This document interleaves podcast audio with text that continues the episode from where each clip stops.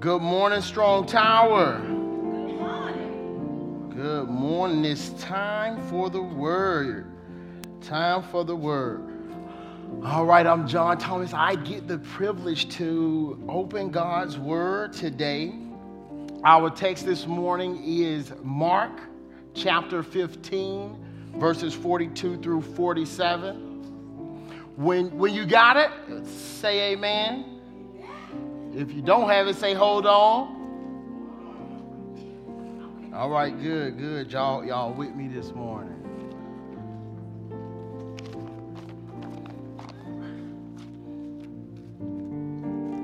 On a hill, there's a cross. And on that cross, there is blood for me and blood for you. Hallelujah. All right. Mark fifteen, verse forty-two through forty-seven. Hear the word of the Lord. And when evening had come, since it was the day of preparation, that is, the day before the Sabbath, Joseph of Arimathea, a respected member of the council, who was also himself looking for the kingdom of God, took courage and went to Pilate and asked him for the body of Jesus. Pilate was surprised to hear that he should have already died. And summoning the centurion, he asked him whether he was already dead. And when he learned from the centurion that he was dead, he granted, he granted the corpse to Joseph. And Joseph brought a linen bought a linen shroud, and taking him down, wrapped him in the linen shroud and laid him in a tomb that had been cut out of the rock.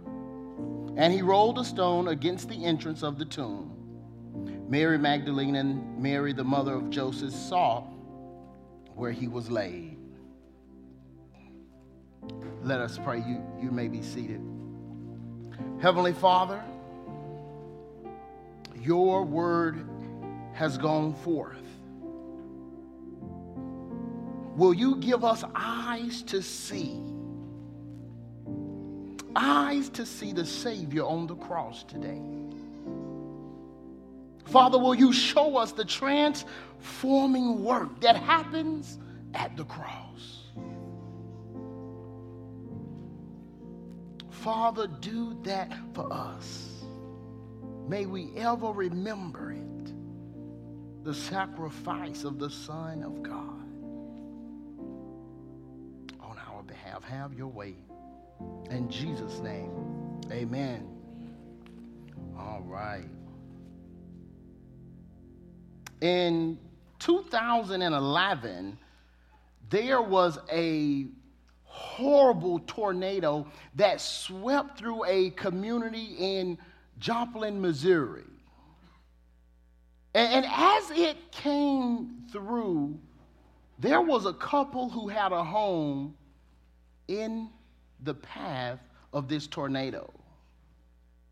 That couple was Don and Bethany Lansaw.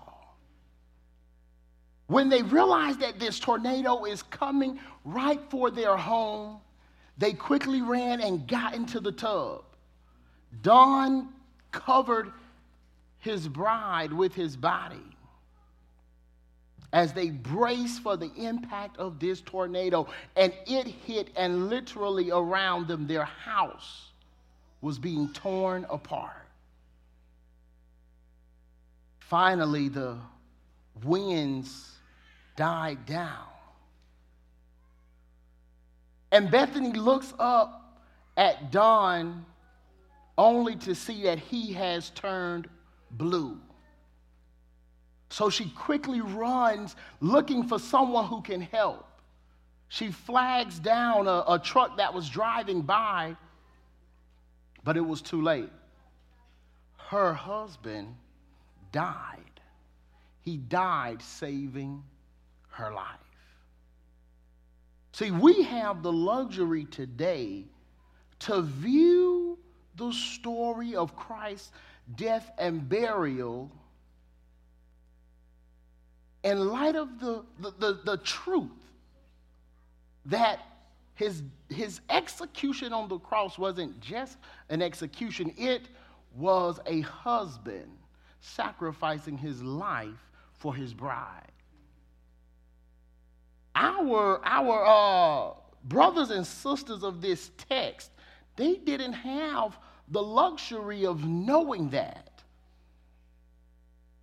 But on this side of history, we get the, the luxury to see that. So today, I want to lift before you two things. I want to show you two things that Jesus does at the cross. See, our text starts in verse forty-two, and the first character we come to is Joseph of Arimathea.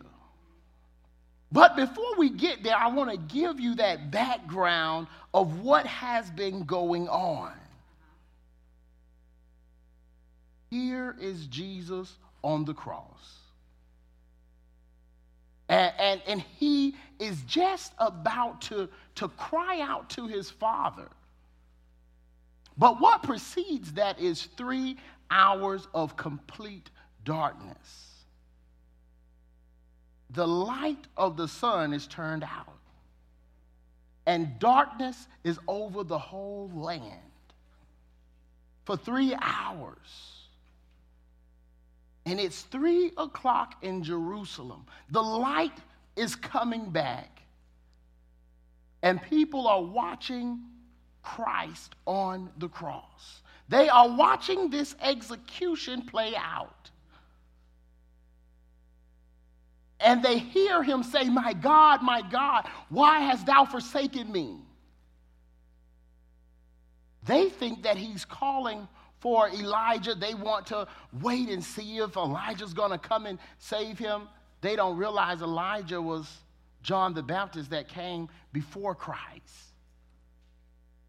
Then they want to give him some sour wine just to intensify his humiliation.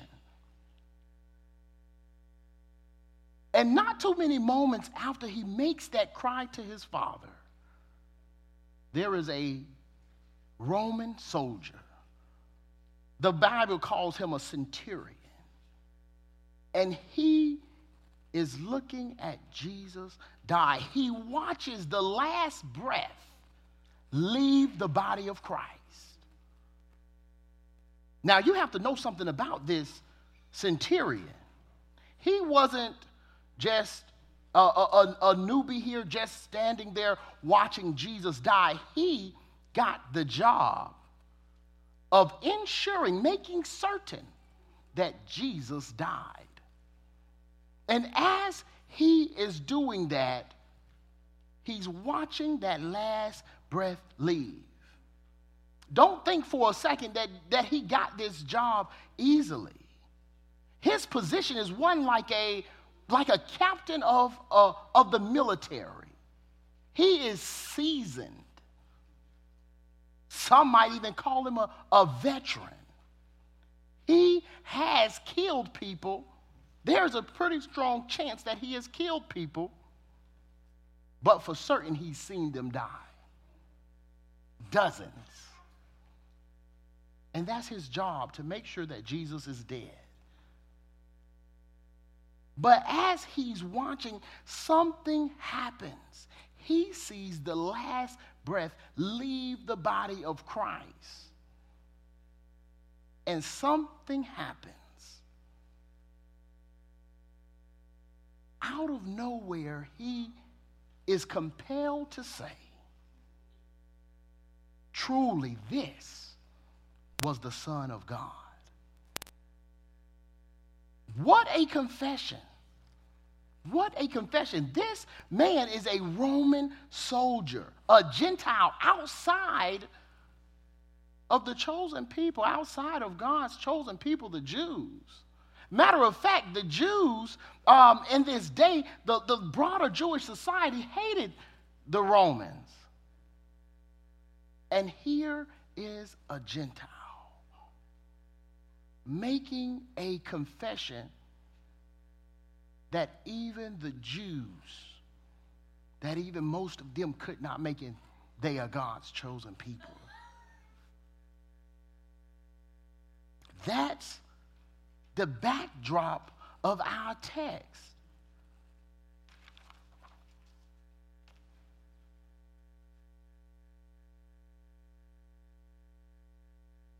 Here we are. After that, the, the, the, the Bible tells us that there are women looking on. A group of Marys and many other women, women that had been following Christ during his ministry. And not just following in some ancillary form, they were actually women that were serving Christ in his ministry. The Bible says that they were ministering to Christ. These women, like the centurion, finds something at the cross. See, what that centurion found was new life. When he looked at Jesus on the cross, looking at Jesus die, he's viewing it through blinded eyes, spiritually blinded eyes. But as he does that, he receives his sight. It becomes clear to him that this is indeed the Son of God. He watches Christ die on the cross. Life leaves the body of Jesus. But in Jesus' death on the cross, he breathes new life into this man. And he becomes spiritually alive. I want to say to you today that even Jesus dead on the cross, he can still raise the dead. Even Jesus dead on the cross, he's still opening blinded eyes. The centurion finds at the cross belief. In Christ's death on the cross, his, as, he's, as the centurion is looking at him, his belief, his unbelief is transformed to belief. Belief can be found at the cross. If you have any doubts this morning, I want to remind you to look to the cross. This centurion, he knew when someone was dead. This, like I said, wasn't his first rodeo. He knew what was happening. He can certify. You will see later that that's exactly what he does. He certifies Christ's death. But God gives him life. And, and that's not all that happens at the cross. There is more that Jesus can do at the cross. But before we get there, I want to I want to remind you of an Old Testament passage. Numbers twenty-one. I believe it's Numbers twenty-one, where um, a, a similar situation in terms of uh, parallel, where the, the people of God needed to look to something to live. See, in Numbers twenty-one, Moses was, car- was going through the wilderness with the Israelites, and you, you guessed it, you know, they, they normally complain and they find something to be unhappy about. Uh, I, don't, I don't know if you can relate to that, but I know that's me. Um, they're going through the wilderness, and here they here they are in this desert telling Moses, we're hungry, we're starving, the animals are starving, you brought us out here to kill us. It is pure anger and nagging. And they even say in the in the King James, it, it says that they tell him, our soul loathes this worthless bread. I say, oh my God, somebody get them a Pop-Tart, because they really can't, they don't want this bread. But here is God. He's not doing nothing but freeing them from slavery and, and bondage and a, a life of uh, servitude. And, and they're saying, we, we hate this bread, this worthless bread. They stirred up the, the wrath of God, and he brought judgment on them. And by doing so, snakes came out of the woodwork. And I mean, they were biting these people. Many of them died. Uh, all of a sudden, they are humbled. They're asking Moses, please pray to God. Ask him to stop this. Moses does. God tells Moses, I want you to make a bronze serpent, put it on a pole, and when they look at the serpent, they will live. Moses does it. The people look up at the serpent, at the serpent on the pole after being bit, and they live. But you have to remember that in Genesis, the, the serpent was under a curse. He was cursed. The serpent was cursed with crawling on its belly the rest of his life. And here in, in, in Numbers twenty-one, that's That's the serpent on the pole that they're looking up to, a cursed serpent. But here in our text today, we realize that our Savior is on a tree, hoisted into the air. And God says, cursed is the man who hangs on a tree. Here is the centurion looking at the Savior, who most of the Jews understand is cursed because he's hanging on a tree. The centurion looks. He finds life. He looks and lives.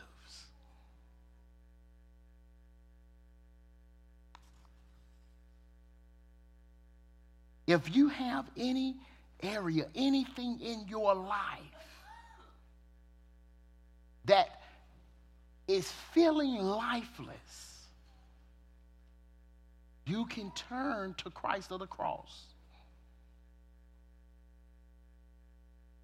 But that's not all that Jesus does. He can transform even more than that. See, when we look at verse forty-two, we see Joseph of Arimathea.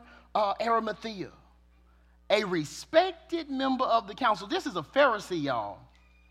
This is a Pharisee.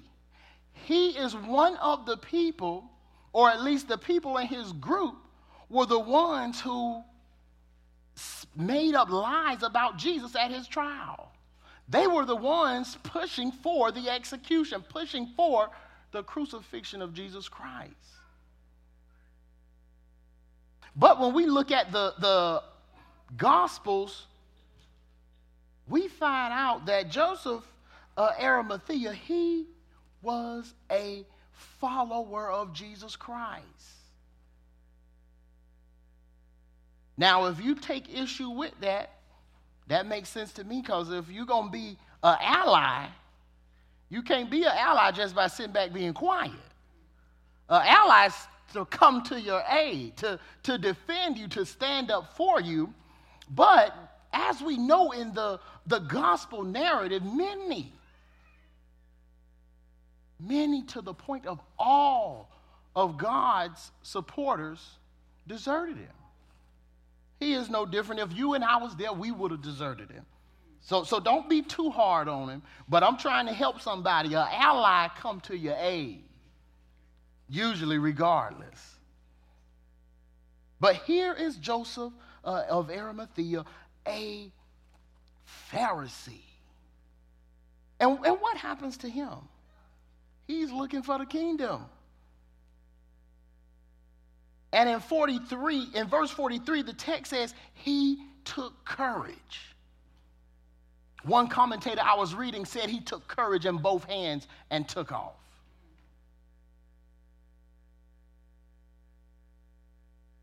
He was quiet during everything else. He was quiet when they arrested Jesus. He was quiet during the trial. He was quiet when Jesus was being beaten. He was quiet when Jesus was dying on the cross. But now that the Savior is dead, this Pharisee has found courage. He goes to Pilate to ask for the body of Jesus. You have to understand that in that day, that takes extreme courage. Nobody wanted to be associated with that man. No one wanted to be associated with Jesus.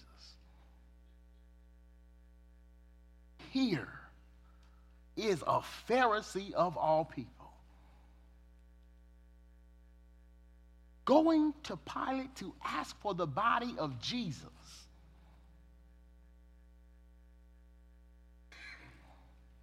Our text says that Pilate was surprised to even, to even hear that Jesus should be dead. So, so what does he do? He calls up that centurion. The centurion who had the job to make sure Jesus was dead. Well, the centurion comes, informs Pilate that he's dead, dead. And Pilate understands, okay, and he turns the body over to Joseph. Here is Joseph. He takes the body. Now, this is uh, hours, just a couple hours before Passover. As a Pharisee, Joseph has to, to honor the customs. No one works on the Sabbath, and the Sabbath is two hours out. A proper burial would take at least two hours to, to do.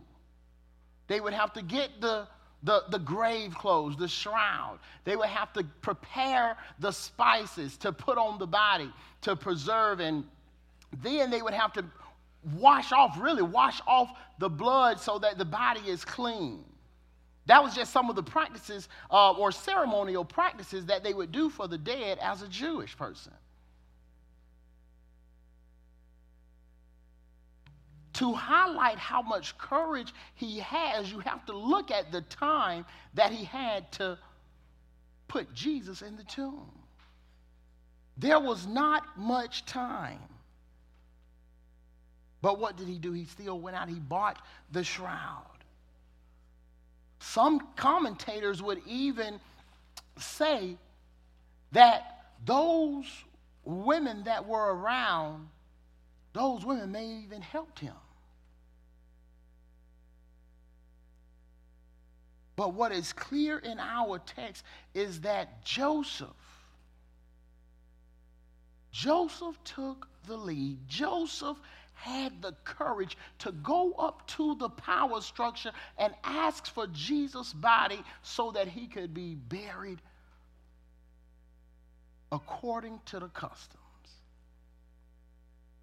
That took courage, courage that he did not have.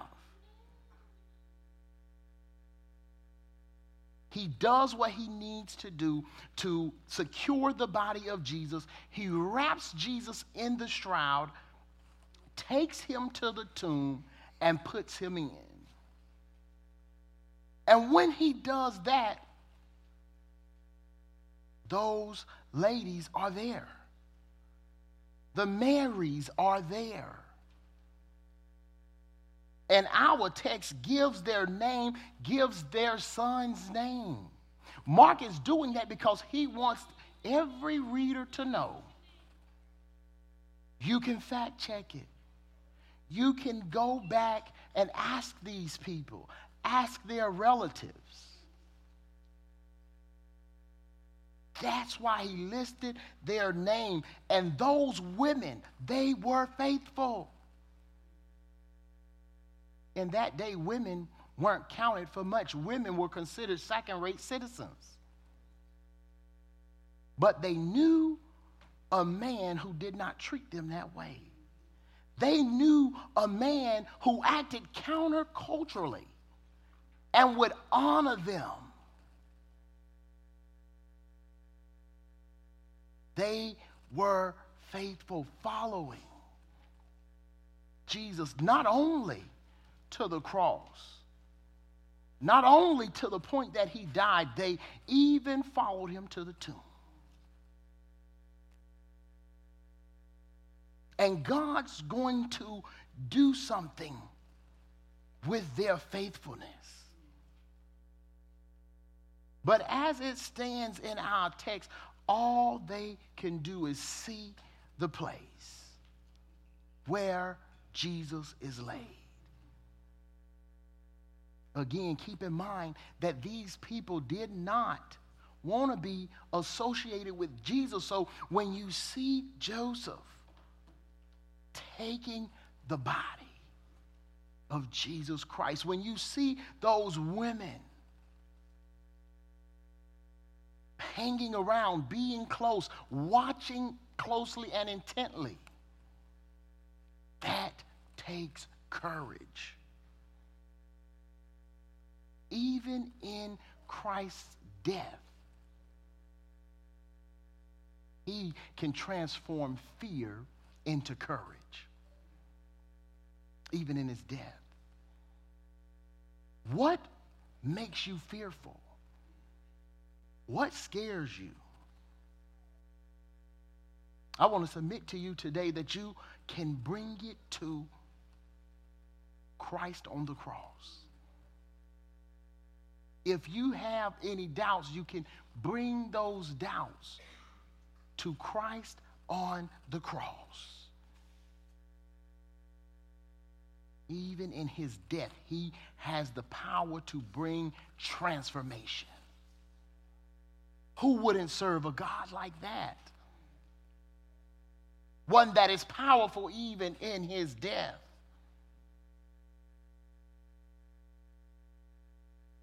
When the Savior is stretched out on the cross and, and lifted into the air, he can draw all men to himself. All of humanity is drawn to him when he's lifted up.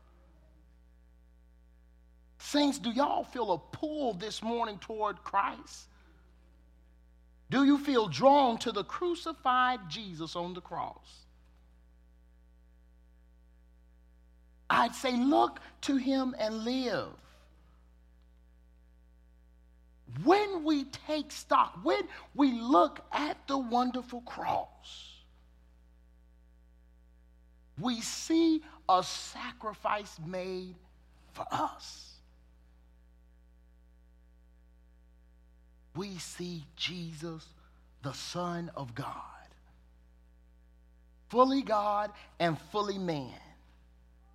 And what does he do? He allows himself to expire. How scandalous is that? That God would allow himself to be counted among the deceased.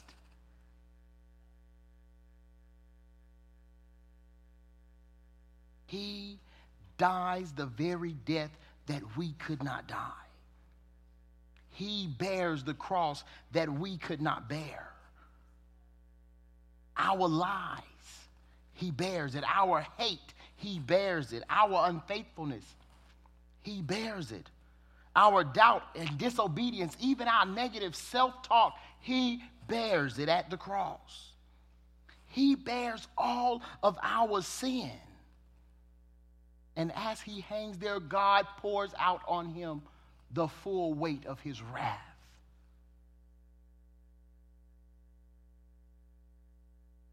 And he's taking our sin, bearing our unbelief, bearing our fear. The Bible tells us that God made him sin who knew no sin to be sin on our behalf. See, before we could be free, he would be cursed. he had to die. The Bible says that without the shedding of blood, there is no remission for sin. See, Jesus is the lamb that was slain that takes away the sin of the world. His death on the cross fulfills his mission. And there was only one person who could do that. That is the Son of the living God.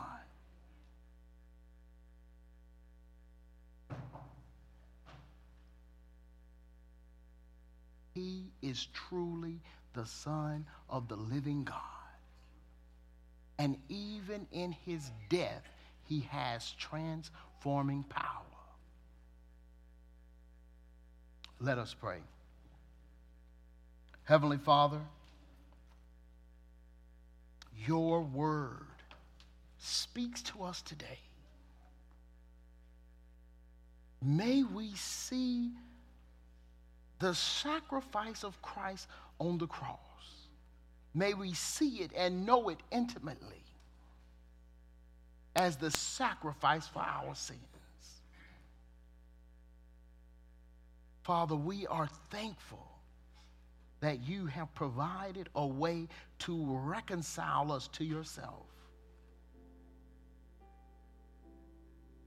We thank you for it, and we ask that you give us the experience of your transforming power that is at the cross. In Jesus' name, amen.